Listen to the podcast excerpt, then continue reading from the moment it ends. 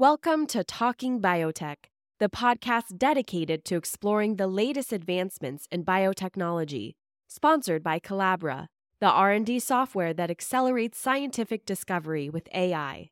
Each week, we'll dive into the latest innovations and discoveries with industry leaders and pioneers. Now, here's your host, Dr. Kevin Folta. Hi, everybody, and welcome to this week's Talking Biotech podcast by Colabra. Now, I know it's a little bit of a cliche that when we talk about malaria, we always start out by talking about sharks. it's the visibility of shark attacks, it's the role of sharks in TV and movies, the violent nature of the damage they inflict. We think of them as the ultimate animal that can harm humans. But we need this occasional tap on the shoulder, this little reminder that the most deadly animal on this planet is a much less conspicuous one the mosquito. Mosquito vector disease is a tremendous global health threat. And we've covered this at length over the years on this podcast, from the GE mosquitoes to the therapeutic agents, you name it. But what if there was a vaccination against the plasmodium? Plasmodium being the infectious agent, this unicellular eukaryotic, well, unicellular in this context, causative agent of the symptom spectrum in humans. It's also the, the infectious agent that's vectored by mosquitoes. This would be an incredible game changer. And a recent paper indicates that maybe a little gene editing may make this breakthrough a reality. Today's guest is Dr. Stefan Kappa. He's a professor in the Department of Pediatrics at the University of Washington and a principal investigator at Seattle's Children's Research Institute. So, welcome to the podcast, Dr. Kappa. Thank you. Yeah, this is a very exciting project. And I really wanted to host more podcasts on malaria because I feel it's something that many of us in the industrialized world fail to realize the impact of. So, could we really start by talking about how much of a problem it is in the developing world and how many people are affected worldwide? Yes, you're absolutely right. It is a problem of mostly developing countries, and it remains a tremendous global health threat particularly in sub-Saharan Africa. So the majority of the malaria burden is in African countries, but it's mm. also a problem in Southeast Asia and South America, and it remains a problem there as well. So we are looking at about, let's say, uh, for example, 2020, where we have pretty good numbers, about 600,000 deaths worldwide and about 200 million clinical cases. Now, to emphasize that these are people that go to hospital, go to the hospital with malaria. So 200 million people in the hospital every year with malaria. And the tragic part of this is that it affects mostly in Africa children under the age of five and pregnant women. And that's where the majority of the mortality is. And I think in the manuscript that was recently published, the paper that was recently published says that there's a, a, a, a death from the infection every 60 seconds. That's about right. Yeah, so this is a, a really major problem. The, the, vectors and the pathogens here are really complex, though. And can you give us a walkthrough of how malaria spreads? Yes. So, first of all, to emphasize, it's a parasitic infection. So, we are looking at a single cell eukaryotic organism, quite more complex than a virus, more complex than bacteria. And this parasite is transmitted by mosquitoes to humans, and it sits in the salivary glands of the mosquito as a form called the sporozoite stage. And that sporozoite stage, when a mosquito takes a blood meal, and during the blood meal, the mosquito spits to release saliva, that parasite is injected into the human skin with the spit, and then immediately makes its way to a blood vessel, penetrates the blood vessel in the skin, and then is transported to the liver by blood flow.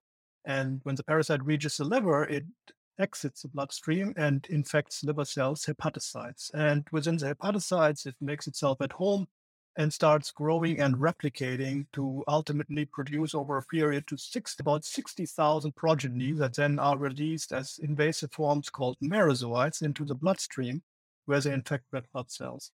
And here, they replicate again over a 48 hour cycle, cyclically infecting and destroying red blood cells, growing billions of parasites within a couple of weeks. And that phase in the blood is what causes all symptoms and ultimately causes death in an infected human. The phase of the parasite in the liver is completely asymptomatic. And as I mentioned, it lasts for about six to seven days.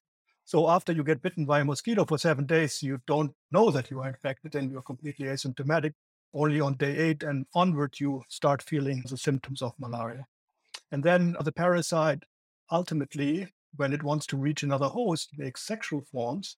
And these sexual forms are taken up by the mosquito, fertilize in the mosquito, and form new forms that can then infect and replicate in the mosquito to ultimately colonize the salivary glands to, for the next bite, infect the next host.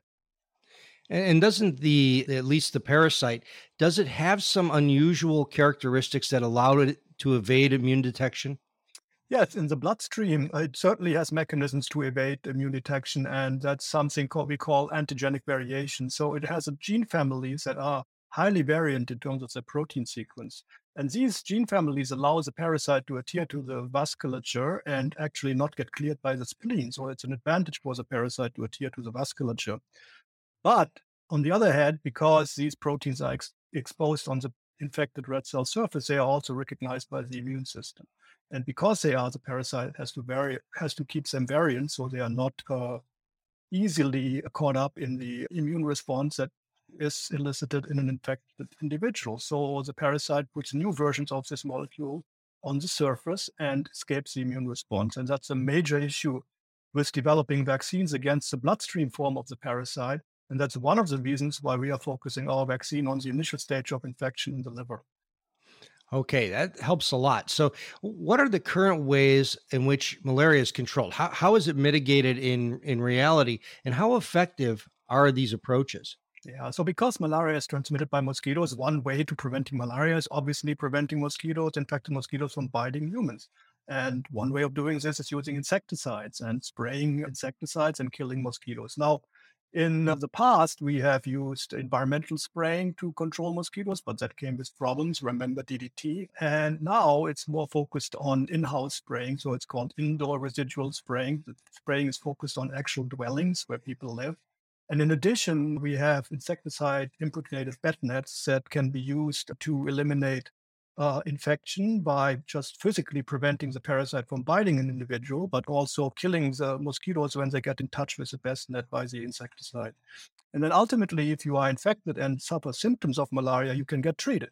So there are anti-malarial treatments, and that saves millions of life of lives each year. If we wouldn't have these treatments, many more people would die of malaria. However, the parasite develops resistance against these treatments, and so far, the parasite has developed resistance against every single drug that has been developed to eliminate it. Wow. And it's also a question of access. Do all people in the developing world have access to those treatments? Yes, absolutely. That's a great question. Although treatments are sold relatively cheaply and are available in the developing countries, I think access is a problem and making them available for everyone it is a challenge to get the drugs to everyone. It's a challenge to have everyone treated if they are infected. And if the hospital doesn't have the necessary drugs, people go untreated.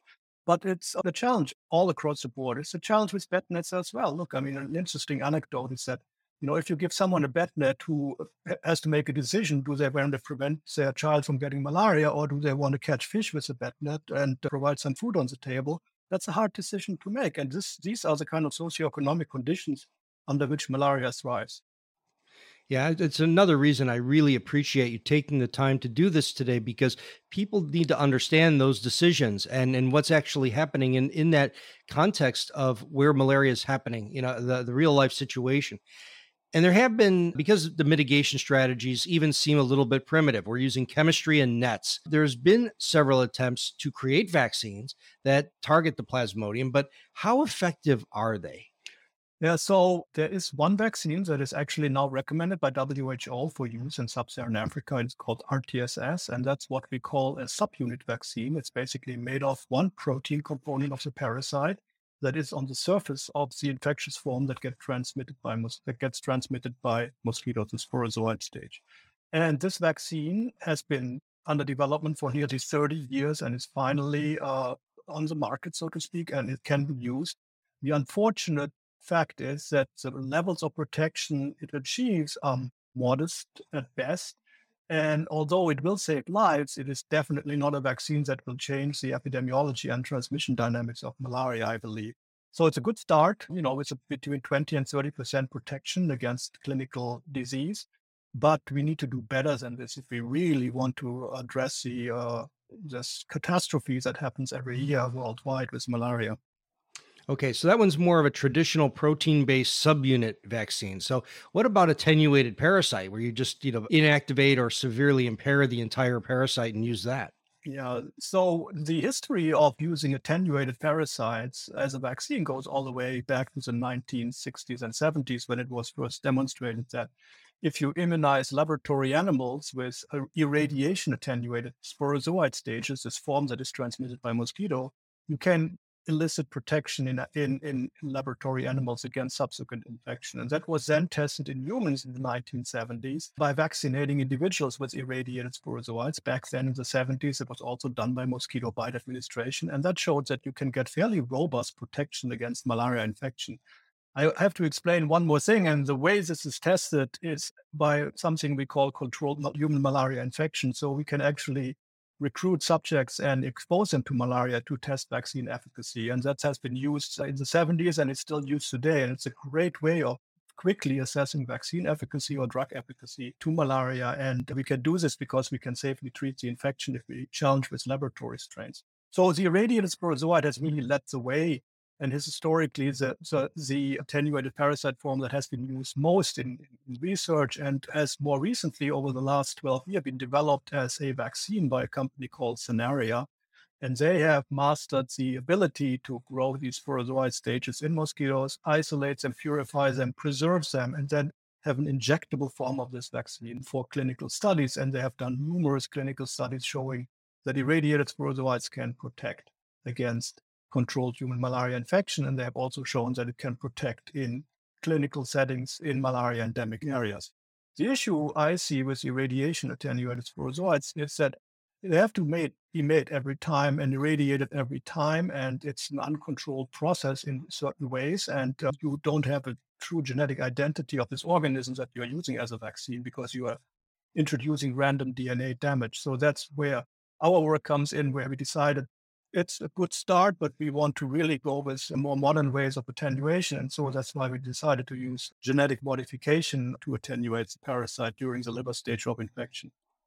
And that's a perfect transition. So, very, very nice.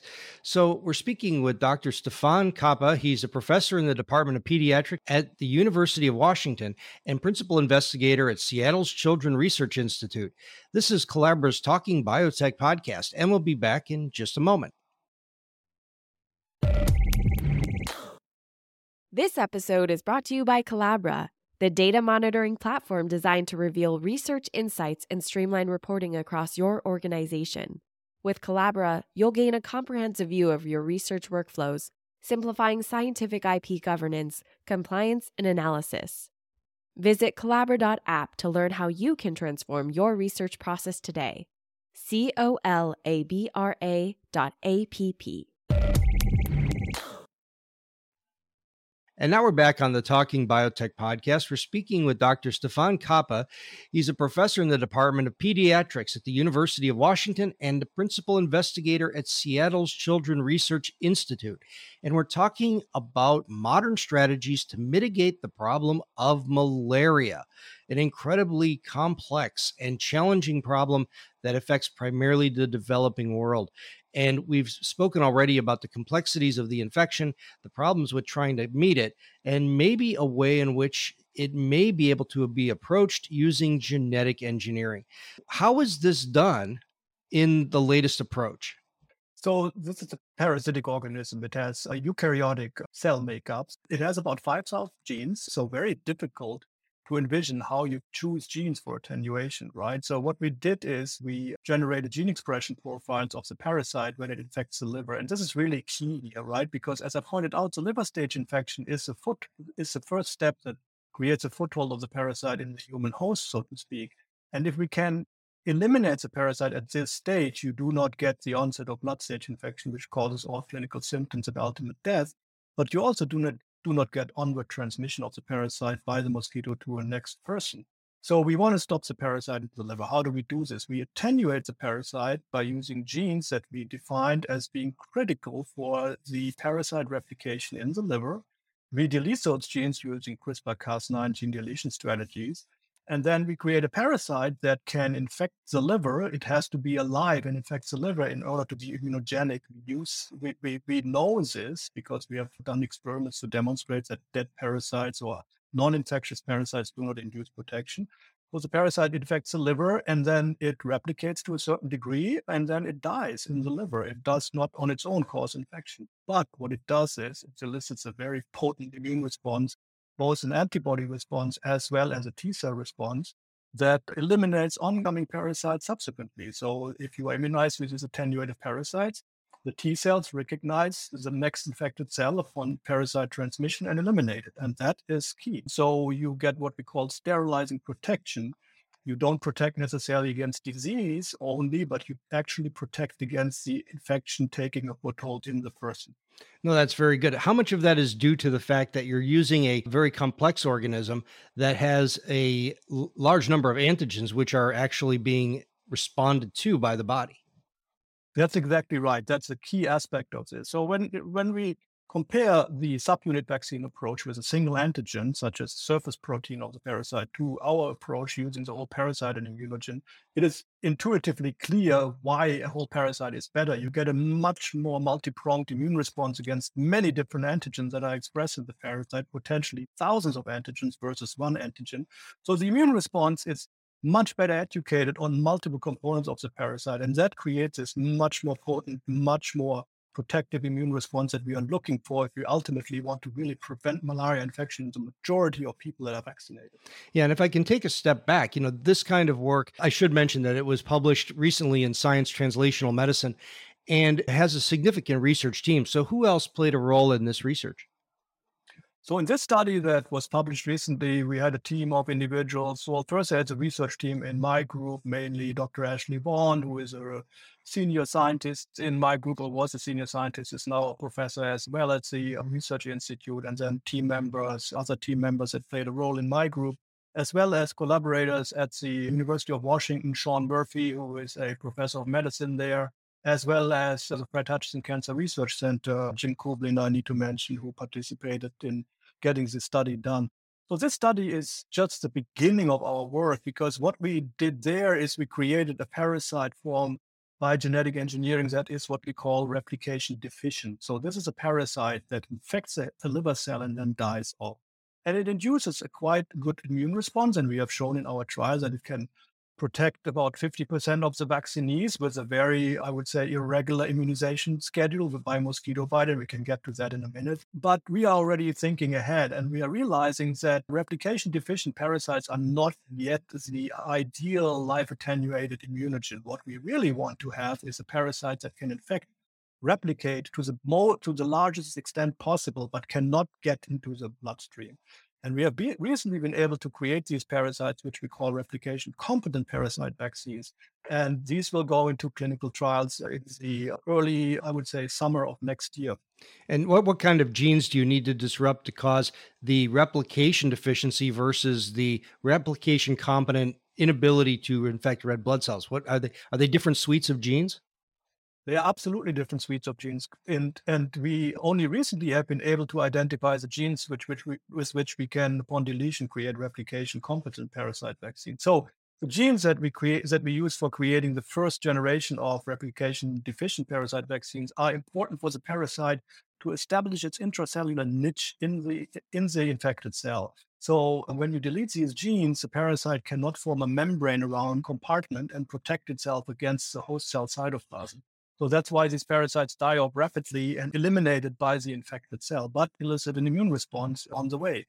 The replication competent parasites are generated by genes that are only important in the latest stages of development in the liver when the parasite makes new infectious forms. And these gene deletions prevent the parasite from making new infectious forms, these merozoite stages that can infect, infect red blood cells when they get released from the liver.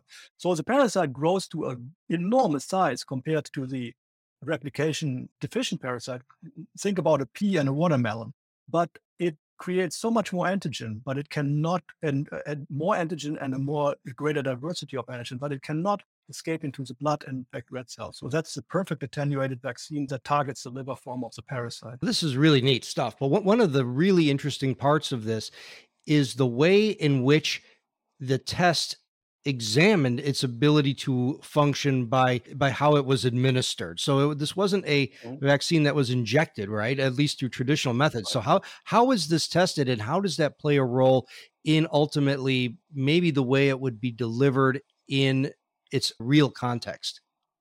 Yeah. So we chose for the trial that we just published was a replication deficient parasite vaccine, we chose to immunize by mosquito bite because, frankly, we didn't have the ability to make the parasite and vial it and have an injectable form. So, just for experimental medicine purposes and getting data on the protect safety and protective efficacy of this parasite vaccine, we immunized by mosquito bite. And we did this by giving subjects either three times or five times 200 bites carrying this attenuated vaccine in the mosquito salivary glands. And that was a delivery method. And then, you know, after uh, four weeks, we challenged the subjects, and that's how we determined that 50% of them were completely protected against this challenge. I was one of the subjects, and I can tell you that 200 mosquito bites is not a pleasant way to get a vaccine. And we certainly do not think that this is a viable vaccine platform for immunizing hundreds of millions of individuals who need this vaccine.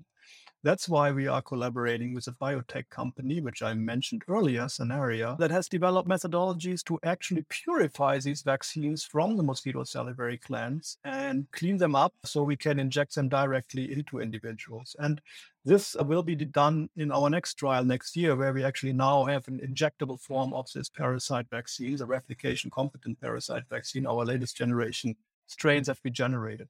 So to your question, is there an advantage to give it by mosquito bite? I think there might be immunological advantages, but I think it's impractical to do this obviously large scale. So we have to go with an injectable form.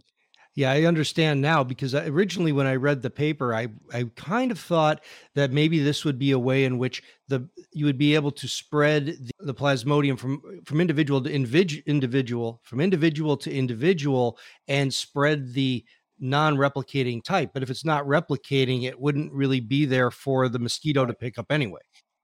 That is correct and i can tell you that we would never get approval for using such a vaccine that is spread by mosquitoes. I think it would be very difficult to convince governments countries that they would have a malaria parasite strain that spreads by mosquito and vaccinates individuals involuntarily so to speak right? Because that's a, that's a thing right? When you when you think about vaccines today, look at look about the vaccine hesitancy we have in this country with COVID vaccines, we have in other countries with COVID vaccines. Can you imagine telling people that the vaccine is spread by mosquito bite and they don't even know if they get it? I don't think that would be a, a wise decision. So we need to have an injectable form that we can give people and ask for their permission to give it to them. No, I, I, understand that now. Yeah, it's it seems really brilliant in some ways, but when you look at the practical aspects, I totally understand. So, but, but the other practical aspect is that vaccines typically rely on adjuvants and other types immune stimulatory molecules or, or, or ions or whatever that help to generate that immune response. So, is that another reason to go with a formulated type of vaccine? Yeah, so that's uh, that. It could be another reason. The main reason is practicality of immunization, as I alluded to earlier. So when you think about vaccines that have adjuvants, these are mostly subunit vaccines, like proteins, for example, protein-based vaccines used with an adjuvant because in themselves they are not immunogenic enough to stimulate the immune response. That's why you use these adjuvants to tickle the immune response a little bit more and get a more potent response. Now, with whole attenuated parasites that we are using, the parasite is basically already self-adjuvanting, as I call it. I, it brings everything in that is needed to stimulate a very potent immune response. And we know this based on animal studies. You get very potent antibody and CD8 T cell responses. These are the, the cellular part of the immune system that eliminate infected hepatocytes. But we are thinking ahead, and there are adjuvants that we are we are we could potentially consider using together with the live attenuated vaccine product. Now, these have, have to be adjuvants that don't affect the viability of the vaccine strain, but certainly we can envision certain types of adjuvants such as glycolipids, and that's something that we and our partner company Sanaria is considering. And you mentioned the results of the human trials were about 50% had conferred immunity. But is, that really a good benchmark? Or uh, can you tell us a little bit more about maybe the details of the outcomes of the first experiments? Yeah, so 50% is good. It's a good start. And as I said, we immunize by mosquito bite. It's a very difficult to control system. You don't know how much vaccine you actually administer. So we were quite pleased with 50% protection that's hard to achieve with any type of vaccine in this kind of setting. But uh, we want to think ahead. And honestly, we want to get to 100% protection against controlled human malaria infection before we even consider going into malaria endemic areas with this vaccine and testing it, uh, testing it for protection against natural acquisition of infection. You have to you have to get high levels of protection, otherwise you will not make a dent in the transmission of the parasite, and you will not make dent, a big dent in the clinical epidemiology of the of the parasite. So I think that 100% is what we are going for with our next attenuated strain. We'll see. Fingers crossed, it will work. We have be- we have good reason to believe it will work, though. And let me explain this a little bit more carefully. So there have been experiments, I would say experimental clinical studies, where individuals have received completely unadulterated parasites, so fully infectious parasites. They can infect an individual they go through the liver, they replicate in the liver, and then they are released in the bloodstream. But in these clinical studies, they administered these parasites to subjects and then they killed the parasite with a drug in the bloodstream. So you allow full replication in the liver and you kill the parasite immediately when it comes out of the liver in the bloodstream. If you use this type of immunization, it is extremely potent in, in protection. So it achieves 100% protection with three immunizations in subjects. And that is an amazing result that has never been achieved with any other vaccine. And that's our, I would say, our guidepost by which we want to go. Of course, this is not a vaccination method. You give paras- infectious parasites to individuals and treat them with a drug, but it gives a scientific evidence that the type of vaccines that we are we are developing will be very potent in humans. Well, that method does demonstrate that this approach could be efficacious, but does it also have a your method? Does it have a lot less risk of potential breakthrough infection? That is daily on our mind, for breakthrough infection. So we were very worried about this because the number one priority with a vaccine is safety. And it has to be absolutely safe. It cannot break through into the blood. So what did we do? So we created this replication deficient parasite and more recently this replication competent parasite attenuated at liver stage during the liver infection. And short of going into humans, how do we test this? Well, to the rescue come humanized mice. So we are using mice who have a humanized liver. They carry human liver cells, hepatocytes in their liver, and they have also human red blood cells because we have humanized them for human red blood cells. So for our purposes, they're like little human. And for the malaria parasites, they look like a little human. So we take our vaccine strains and we inject very high doses, millions of parasites into these humanized mice. And then we test if the parasite can complete liver stage development and escape into the blood. And in these studies, it turned out they cannot. So the parasite was fully attenuated at liver stage. We like to call this that check in, but they don't check out, a little bit like the cockroach motel. And so so that showed that likely in humans we won't see breakthrough infections because in mice carrying human hepatocytes, the host cell of the parasite in the liver, and human red blood cells, the host cell of the parasite in the bloodstream, that these mice do not show breakthrough infection. Well, that's really exciting. So, what happens next in terms of development? Is it really just the clinical trials and tests of this the, of the parasite that can replicate? It's replication competent, but unable to perform the other stages of the lifestyle the life cycle infection. Yes, so that will be next. We will conduct a clinical trial in humans next year in Germany, actually, with collaborators at the University of Tübingen that will recruit subjects and immunize them three times with 200,000 parasite forms vialed in a vial, and then challenge them three months later with a different strain of parasite. So this is also important because we have great strain diversity of this parasite Plasmodium falciparum, and I don't think I mentioned that name yet. That's the parasite we are actually targeting, the, the biggest killer of people in Africa, Plasmodium falciparum.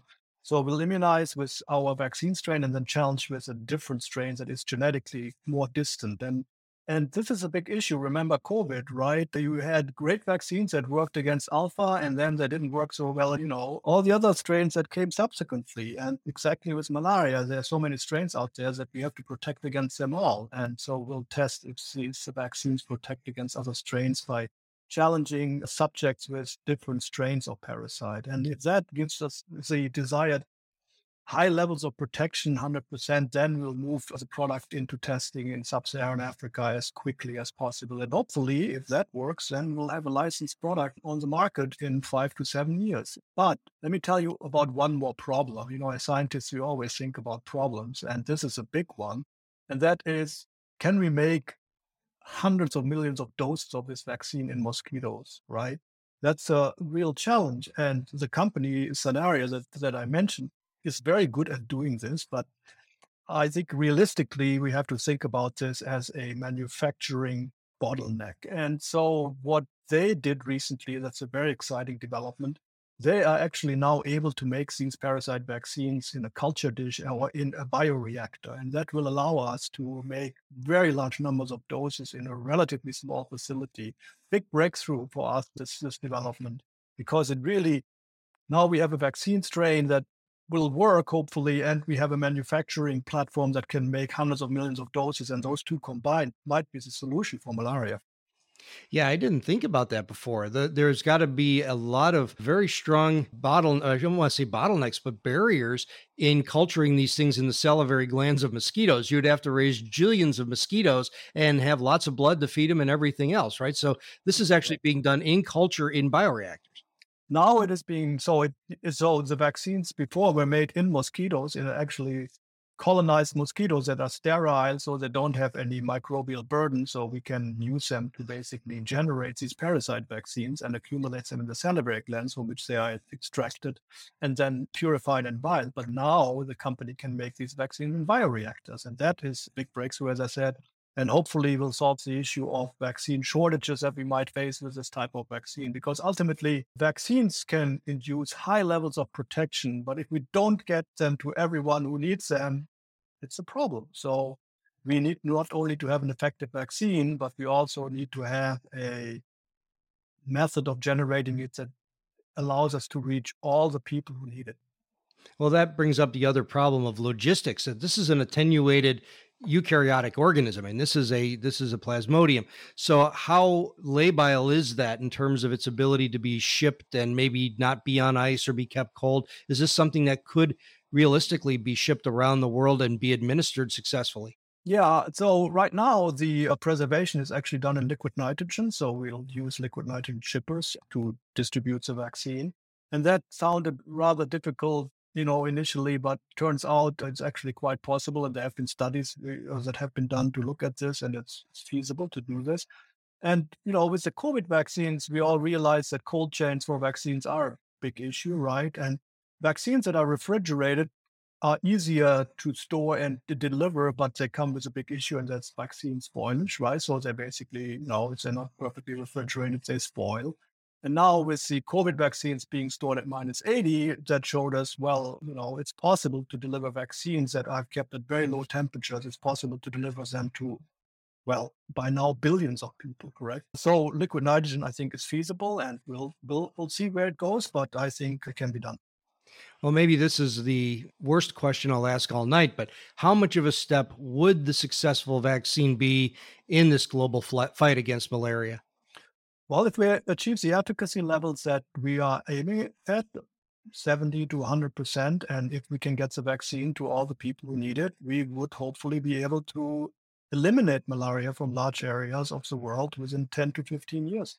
And that means no more transmission. This is something that that you have to think about as well. If you have a sterilizing vaccine, a vaccine that induces sterilizing protection, you break the transmission cycle think of again, COVID is a good example. You know, initially we thought it protects against infection. Then we mm-hmm. were talking about does it protect against disease, but people can still transmit it.